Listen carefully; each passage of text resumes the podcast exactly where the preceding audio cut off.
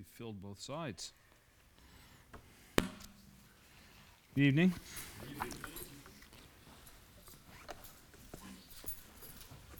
Can't remember the last time I spoke on a Sunday evening. It's a while, so. Let's, uh, let's look to the Lord in prayer for a moment. Our Father, we thank you this evening that we can come together. Thank you for these ancient words that we will read tonight.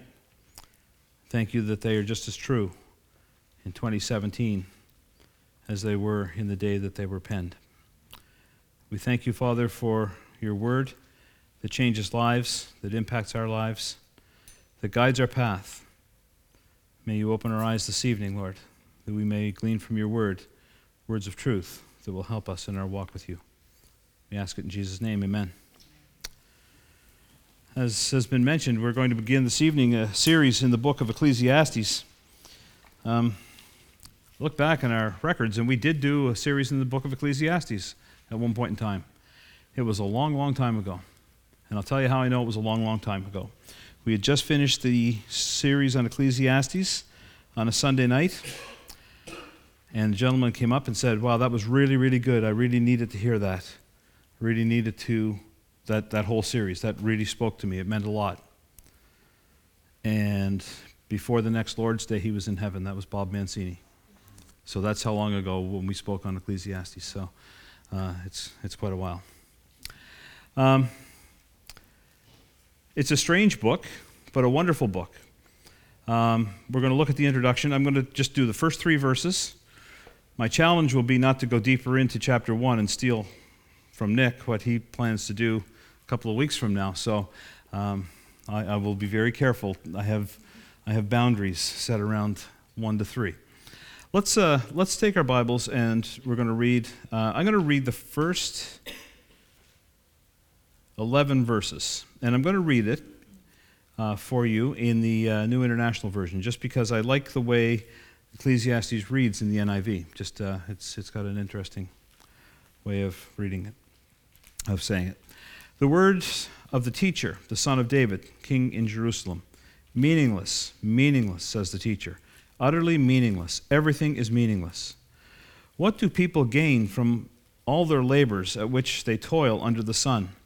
Generations come and generations go, but the earth remains forever.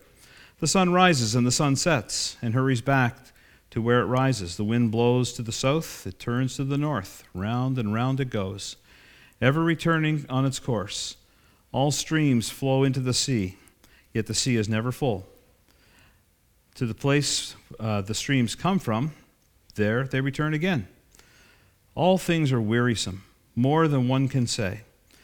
The eye has, uh, never has enough of seeing, nor the ear its fill of hearing. What has uh, been will be again. What has been done will be done again. There is nothing new under the sun. Is there anything of which one can say, Look, this is something new? It was already here, uh, or it, it was here already, long ago. It was before our time. No one remembers the former generations. Even those who come will not be remembered by those who follow them. Lord, bless the reading of His word. Now, I'm in a bit of trouble here because I always, when I use a PowerPoint thing, I put numbers in my notes right next to it so I know to change the slides. And guess what I didn't do? I didn't do that at all. So I'm going to try to open up on my tablet here. PowerPoint, and then I can see what I have on the wall behind me.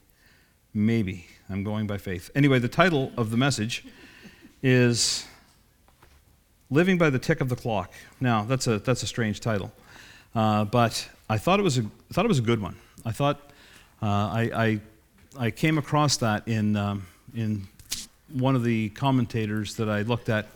Oh, oh, ask and receive seek and find. And I didn't even have to knock, but it's there. Okay, thank you. That's perfect. Yeah, thank you. Um, so, living by the tick of the clock. I, I, I, came across that in one of the commentators, and I thought, well, that's a, that's a good way to put it. Living by the tick of the clock. Tick, tick, tick. And you, as you read through uh, Ecclesiastes, it sounds like that. Now, when I read words like vanity of vanities, I'm reading the New American Standard, it says, the preacher, son of David, king in all Jerusalem. Vanity of vanities, says the preacher. Vanity of vanities. All is vanity. What advantage does a man have in his work which he does under the sun? You read that and think, wow, I'm pumped. I can't wait. 13 weeks of this. This is really going to be great. Awesome. I found it interesting in preparing for this message, though, this week, and I was thinking about that. I was thinking about life under the sun, as we'll talk about that a little later on. And I mentioned, I think, probably last week, that when I open up the Internet Explorer or I open up whatever that other one by Microsoft is, Edge? Yeah. Uh, it goes to um, Google News. I don't know why I do that, but I do. And the big news that day was, and I'm thinking about this message and so on Hugh Hefner dies at 91. And I thought, wow, talk about vanity of vanities. Talk about a wasted life. Talk about a person who has just passed into eternity and has spent it all on himself. And it's all been for himself. He can say, or people can say it was for other people or it was for other things and liberating women and so on and so on. It was all for himself. I don't care what you say. He spent it all on himself. Now, there's similarities between Solomon, the writer of this, and uh, um, Hugh Hefner um, when, when we look at the life of Solomon. Uh, now, he was not the man who more or less invented readily available pornography, but he lived a life in which he poured his energies into himself, into pleasing himself, into living for himself. I only read one article of all the articles that fed into the news feed on Hugh Hefner. This person praises Hefner. This person gives accolades to Hefner. These women think Hefner was the greatest. This person thinks Hefner was the greatest. And this other person says, Hefner tried to sue me because I called him a pimp. And I said, I think I'll read that one. And I did read that one. And, and, and he, this writer, she called it out for exactly what he is and what he was. He did, I'm getting a radio or something. Oh, okay, sorry. I just, I can hear a radio in my ear. So it's the little tablet here, or whatever it is. Um, so, anyway, um, th- there were similarities between the two, but there's a huge difference. And the huge difference is that Solomon knew the Lord God. So I don't want to point, paint Solomon as the Hugh Hefner of his day. I'm just saying the similarities in that he was self indulgent and he lived for himself. He lived to please himself. So, first, I want to look at the authorship of the book and the title. This only works if you're up on the platform. There we go. Or you, is life worth living? This is the this is the verse. And I just put that up there. I thought it was a, you know, this is kind of the the way life seems to go for people, isn't it? You get up in the morning, you get off to work, you do your work, you come home, and then you go to bed and you dream about work. And then you go to work and you dream about I can't wait to get home and go to bed and it's just a cycle and cycle and cycle of life. And then that other cycle is work, go home, try to rest, pay bills, work. And it keeps going around in a circle. And that, that seems to be the way people look at life. That seems to be the way the cycle of life can go for some people. And that's what he's saying here. He's saying, in this, what advantage does a man have in all his work which he does under the sun? Like, what is the advantage to doing all of this work? Why do we do all this? And just keep going through the cycle of life. And you're going to see this theme throughout the book of Ecclesiastes. We'll talk about that a little later. The title of the book, oh, oh yeah, down there. The title of the book is actually Koheleth. It means one who convenes or speaks at an assembly, or an ecclesiastic, or a preacher. What's interesting is from that, we get our word for church. It comes out of this root word from Koheleth, which is a Hebrew word that, that Michelle, I, I really do need him to turn that down. I'm sorry. It's, it's, it's in my ear and it's, it's distracting. Yeah. Um, somebody who convenes or speaks at an assembly. There is a, a verse in 1 Kings uh, and why did, oh yeah, in 1 Kings chapter 8 of a gathering together, and Solomon was the one that convened it, and there's a root of that word, koheleth, is found in that, in that, um, uh, that, that passage. Now, the author of the book, the book doesn't specify who the author is. It just says the preacher, or but it does say the son of David, king in Jerusalem. Now, at the time it was written, there weren't too many sons of David who were kings in Jerusalem. So I'm pretty sure it's Solomon. Uh, there are people who have debated this and so on. I, I really like what uh, I read or what I heard. I uh, listened to a, a message that Nick gave me. Dr. Doherty from MBBI says there's a lot who claim that it was not written by Solomon, but it was written by Solomon. The book claims that. There's no need to argue or debate it at all. So I kind of liked his way of looking at it. The book says it was Solomon. It's Solomon. Let's move on to something else. Um, it seems pretty clear it is. Now, Solomon, as we know, was the son of uh, King David and Bathsheba. And just to review what the account was, David had at least six or seven wives. And then that wasn't enough. So he went walking on the rooftop one night and he saw this lady bathing in the other rooftop and decided, I want her. He committed adultery with her. Her husband came back from war and he thought, okay, I'm cooked. Then she says, Guess what? I'm having a baby. And he says, Okay, how do I get out of this fix? So he takes her husband, sends him to the front lines of the battle to be killed. So he's committed adultery, he's committed murder, and then he lied to cover it all up. The baby is born, the baby dies.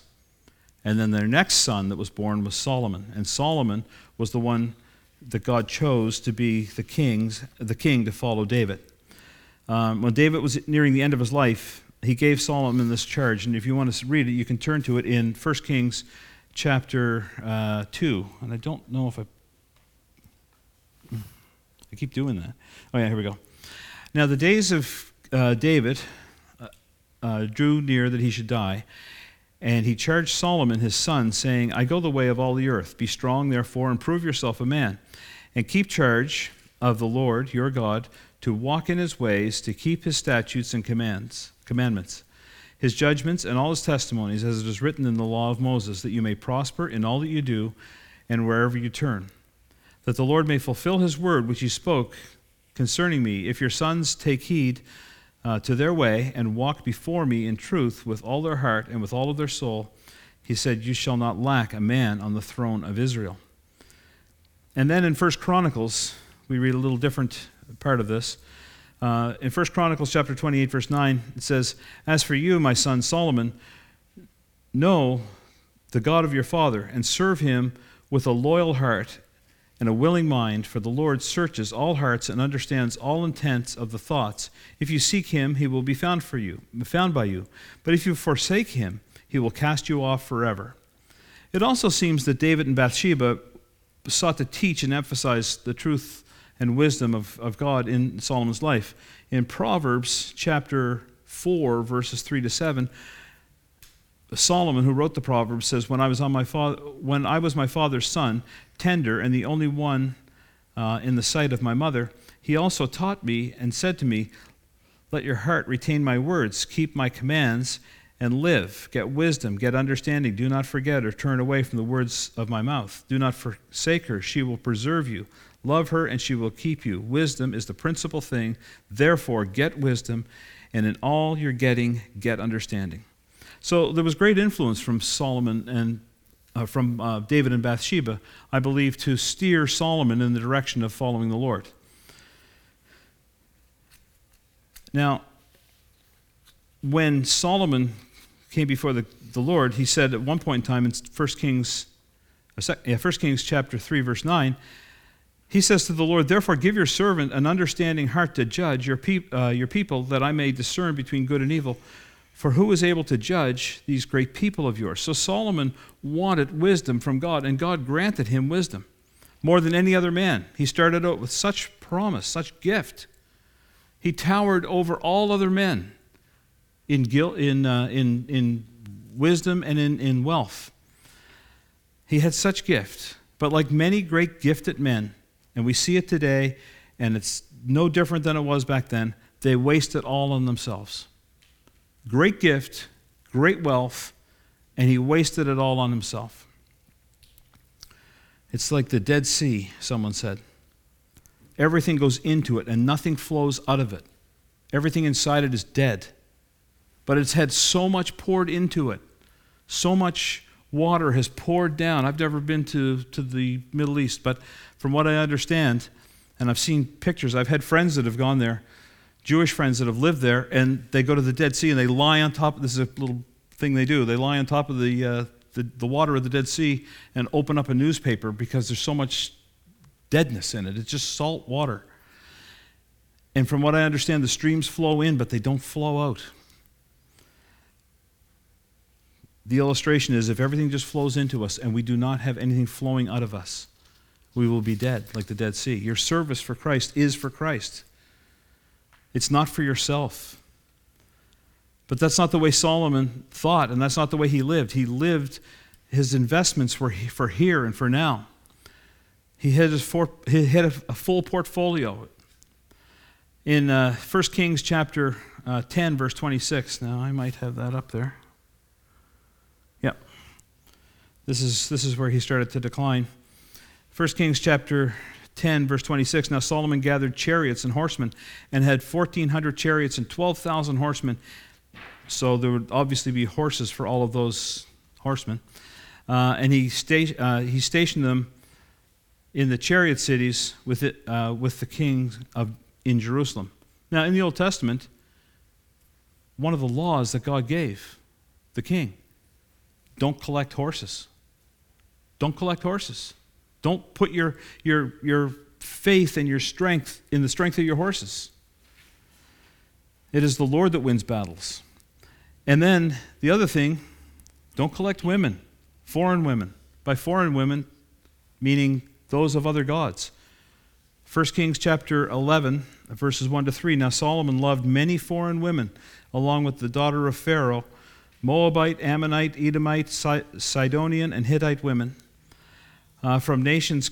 Uh, from the nations concerning which the Lord had said to the sons of Israel, You shall not associate with them, nor shall you, they associate with you. For they will surely turn your heart away after other gods, or their gods, rather. Solomon held fast to these in love, held fast to them in love. That's the emphasis of, of, of how deep and how far his decline went. He had 700 wives, princesses, and 300 concubines, and his wives turned his heart away. Sad. I mean, I don't even know how you can live with 700 wives. I live with one wonderful wife. but 700, I mean, no matter how great your wife is, there's 700 of them. 700 lists. oh, sorry, inside voice. Uh, yeah, too much wonderfulness. he had a portfolio. Uh, she, could you take that out of the, uh, the podcast part? he had a portfolio. He had gold, silver, chariots, horses, wives, and great and remarkable gift. Yet he turned his heart away from the Lord and turned to other gods. This is the book of an exhausted man, desperate for answers. He, he probes like a humanist, but he finds no answers. He's a man who knows God. He knows him as Lord and he knows him as Master, but he's a man that has no convictions. His conscience doesn't speak to him. Rather than living a triumphant life, he just gropes through the years. He feeds his own self interest and he ignores his conscience. What a contrast between this exhausted man, Koheleth, who lived in self indulgence, and the Apostle Paul. And I, I do have a verse here. I don't think it's on here. But I just want to read this verse uh, from uh, 1 Timothy, or 2 Timothy chapter 2, verses 3 to 10. Here's the Apostle Paul, the exact opposite. He left everything for the sake of Christ, left everything to follow Christ. Whatever he had, he said he had much as far as his, his, his stock in, in, in, in life. But he counted it all as rubbish so that he may gain Christ. It says in 2 Timothy chapter 2 verse 3, "Suffer hardship with me," saying to Timothy, "as a good soldier of Christ Jesus. No soldier in active service entangles himself in the affairs of everyday life, so that he may please the one who enlisted him as a soldier. Also, if anyone comp- competes as an athlete, he doesn't win the prize unless he competes according to the rules. A hardworking farmer ought to be the first to receive his share of the crops. Consider what I say, for the Lord will give you understanding in everything. Remember, uh, Jesus Christ, risen from the dead, descendant of David according to my gospel, for which I suffer hardship, even imprisonment as a criminal. But the word of God is not imprisoned. For this reason I endure all things for the sake of those who are chosen, um, so that they may obtain the salvation which is in Christ Jesus, and with it eternal glory. If I'm going to sell myself out, Paul says, it is not going to be for myself. It is not going to be so I can gain. It's to gain others for the kingdom of God. It is to, to bring the gospel of Jesus Christ to others. Full of hope, full of joy, full of peace because of his bank account? No. Because he fought the good fight, he finished the course, he kept the faith, and he will receive the crown of righteousness. Now, the theme of the book Ecclesiastes seems to be kind of a, a, book that would be written by somebody who's close to the end of their life, reflecting on life experiences and lessons learned. It's a book about philosophy, it's not a philosophy textbook. It speaks about the futility of life, the endless cycle of life. That's if life is without God. You see, if I just look at my life without God, it's an endless cycle. I remember uh, a coworker was in my office. It was late one afternoon, one evening actually, and we were talking. And, and he was his brother's a believer. His brother actually uh, has Miracles bookstore over here in Bayers Lake. But his, his brother Frank is, is not a believer by any means. And he knows that his, his, his brother and I are, are very much aligned. And he was talking and he says, like, what's it all about? I said, oh, what a question. Isn't that awesome? And I said, do you think it's all about Frank getting up in the morning, coming into work, selling a few cases, going back home, have a supper, go to bed, so you can get up tomorrow morning, come back into work, sell a few cases, so you can go back home, have supper, go back to bed, so you can go up. I said, Isn't that cruel? If that's all that God designed you for, isn't that cruel? But He didn't. There is more to life than that. But you see, the problem here in this rebellious life that, that Solomon led his testimony would be regret. I've gotten to the end of my life, and I, all I looked at was this endless cycle of going to work, earning a living, having women, having chariots, having horses, building great things, spending money, and now I'm looking at the end of it, and what have I got behind me? I've got a great big bank account, but I have nothing prepared for here. It's empty. My bank account with God is empty. It's a book of a frustrated man, it's a book of a man filled with regret. The amazing thing about Ecclesiastes is it's never quoted in the New Testament, not one part of it. And I'd like to take a quick look, though, if you don't mind, going to a, a verse in Romans chapter 8. Romans chapter 8. Because I think it's an allusion to the message of Ecclesiastes. We sometimes talk about these verses when hurricanes and stuff go through. But it says in uh, Romans 8, verses 18 to 20 For I consider that the sufferings of this present time are not worthy to be compared with the glory that is to be revealed to us. For the anxious longing of creation, of, of the creation, waits eagerly for the revealing of the sons of God. For the creation was subjected to futility, not willingly, but because of him who subjected it in hope. In the King James, that word futility says vanity or meaningless. It's almost like that's the motto of the book of Ecclesiastes, and here we find it right in the middle of the book of Romans. That this whole creation, if your eyes are just on this earth, on the creation, on what you see around you, I mean, I was walking today, I did a nice walk along the trail, and I noticed some leaves starting to fall down around me. I thought, oh my goodness, they're falling already. Didn't they just fall? But isn't that the cycle? They fall off the trees. I go out and I rejoice in the spring when they start to come back out and then they fall off the trees. And it's if I if my eyes are only on that, I just see the futility of, of the cycle in this in in in the even in the creation around us. But God wants us not to look at that, not to be earthbound, not to be looking at, at just the things of the earth. This is the subject that the preacher is going to probe into here. So, why do we study Ecclesiastes? Perhaps you're saying, wow, this book's a downer. I mean, it's not New Testament theology, so why are we studying it? Well, one reason is I think it has a powerful and penetrating, it's, it is a, a message from a powerful and penetrating mind, examining life under the sun. I, I, thank God that Solomon did this, that wrote this down. He said at the later part of his life, I'm going to go, I'm, you know what, I have so many regrets. I'm going to write them down so others will learn from them. 3,000 years later, people in Northbrook Bible Chapel are going to open up these words and they're going to look at it and they're going to see what Solomon wrote down and said, My life was full of regrets. This is what we learn a lesson from my life. That's why we're studying it, so we can learn from this. Look at verse 3. He says, What advantage does a man have in all his work which he does under the sun? That word under the sun, what does that mean? It means living strictly horizontal, with no vertical life, with no look to God. You look, you know, the one thing they say that sets man apart from the animals animals walk around and they look like this, don't they? Where's a meal? Where's a meal? Where's a mouse in the field? Where, where's, the, where's my dog dish? That, that's the way an animal is. But humans have this ability to look up towards their Creator. But if we want to live our lives looking around, just around vertical, and miss the blessing of looking up, that's what he's saying. Under the sun, horizontal, looking at things on the earth, never looking up. It's life on earth about the here and now, without a thought or an action into eternity. Living in the present moment, as one said, living by the tick of the clock or paycheck to paycheck. The New Testament, for example, says to be absent from the body is to be present with the Lord. But the preacher that we read here says, No man knows what will happen, and who can tell him what will come after him?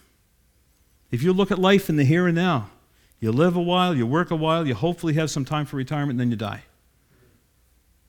That's what, that's what the philosophy of the people I work with. That, that's, that's their, their philosophy. Treat yourself well now. Stock it all up now because you don't know how much time. Hopefully, you'll have 15 years to enjoy whatever you've put in that nest egg. That's all for here. That's all for now. That's living by the moment. That's not a thought towards eternity. So, life examined under the sun is only life lived in a limited way life for the moment. A key, a key to understanding this book also is to understand that there's a sovereign God in heaven. God is sovereign. We need to remind ourselves throughout the study. Uh, uh, I, I can't say anything more on this. Kirk said it all this morning. The wonderful God that we have. He is sovereign over his whole creation, He is sovereign over everything. He rules by an all wise providence. He's called, it speaks of providence through this book. That's the sovereignty of God. Solomon will tell us in this book how life will appear, that God has no interest in us. So much of life appears to be just random. Righteousness appears to be under the sun, to have no advantage over wickedness. And he'll say this through the book. But that's not what the Bible teaches.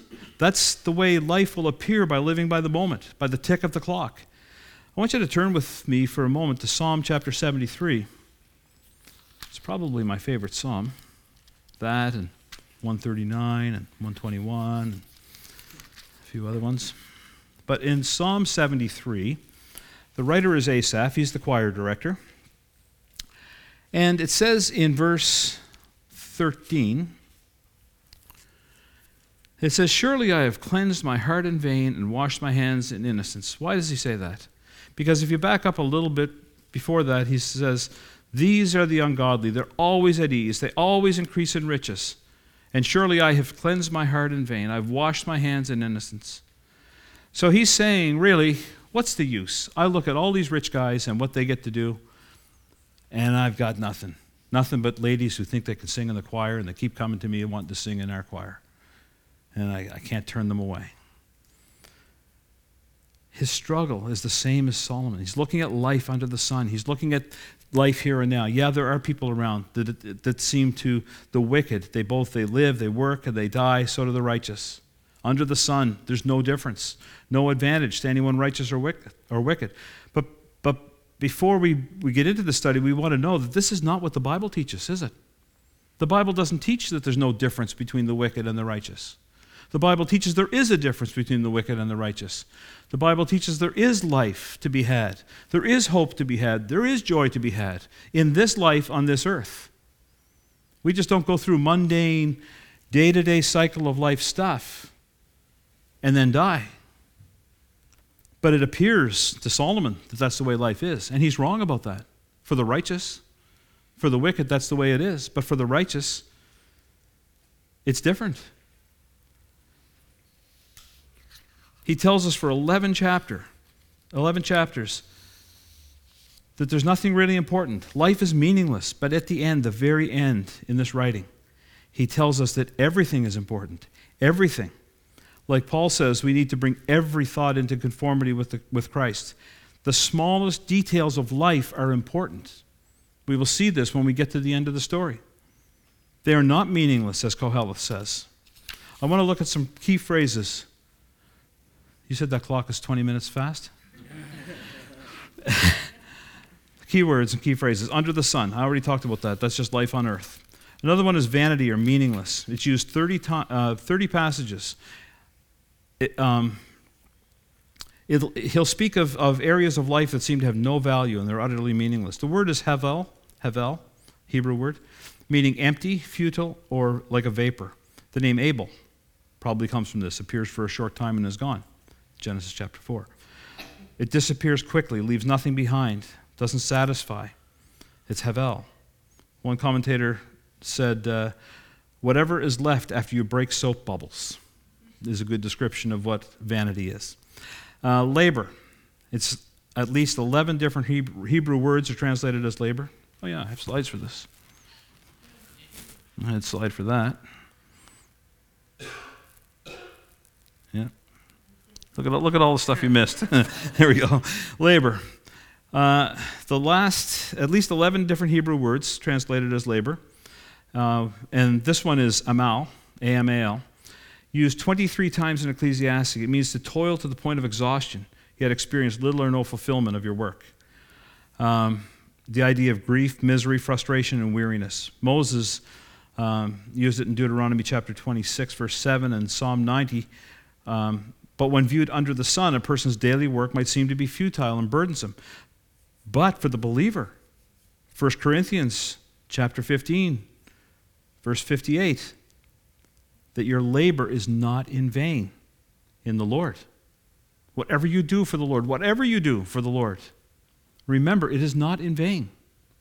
Your labor is not in vain if you're working for the Lord, if you're doing those things for the Lord to please Him. Wisdom is another word that's found 27 times in 24 verses. Understood as a skill for living. Broadly speaking, it's, it's um, life that benefits man and pleases God. A skill for living. Okay, so now I get to the happy part for you because it says application and conclusion. And I'm sure by now you're saying, oh, this is awesome. 13 weeks of gloom and doom. Hey, um, how dreadful for us, life on earth. It's not. Cheer up, because someday you will stop living and you will die. I had to do that because there's three people here who would get that. this uh, prof that they had at NBBI used to come in and say, It's raining out today, but cheer up. Someday it's going to be snowing. so I thought I, I would say that.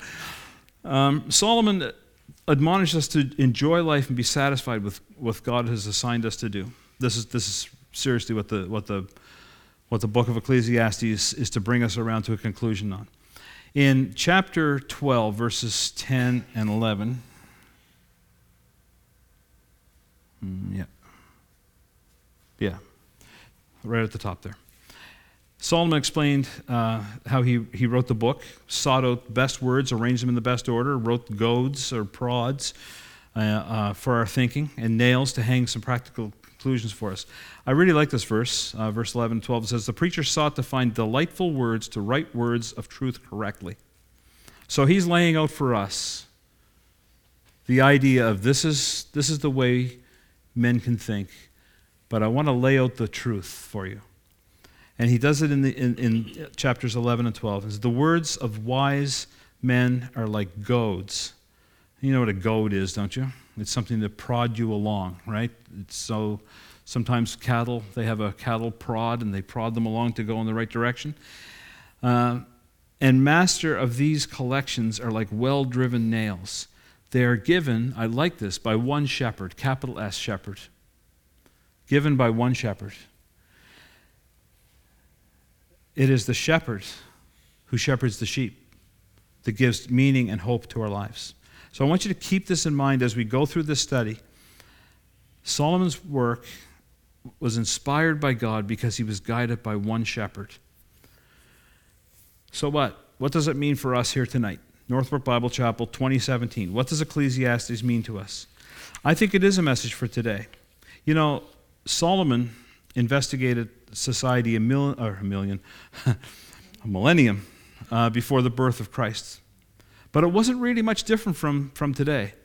After all, Solomon says in, in verse 1, he says, That which has been uh, is that which will be. That which has been done is that which will be done. There is nothing new under the sun. So, in other words, nothing's going to change from when he wrote it to today. Solomon saw, and I'll give you the, the references for this injustice to the poor, chapter 4, verses 1 to 3. Crooked politics, verses 5 to 8. I know we don't have that now. Incompetent leaders, 10, 6 to 7. Not a problem today, is it? Incompetent leaders in our government. Uh, guilty people allowed to commit more crime.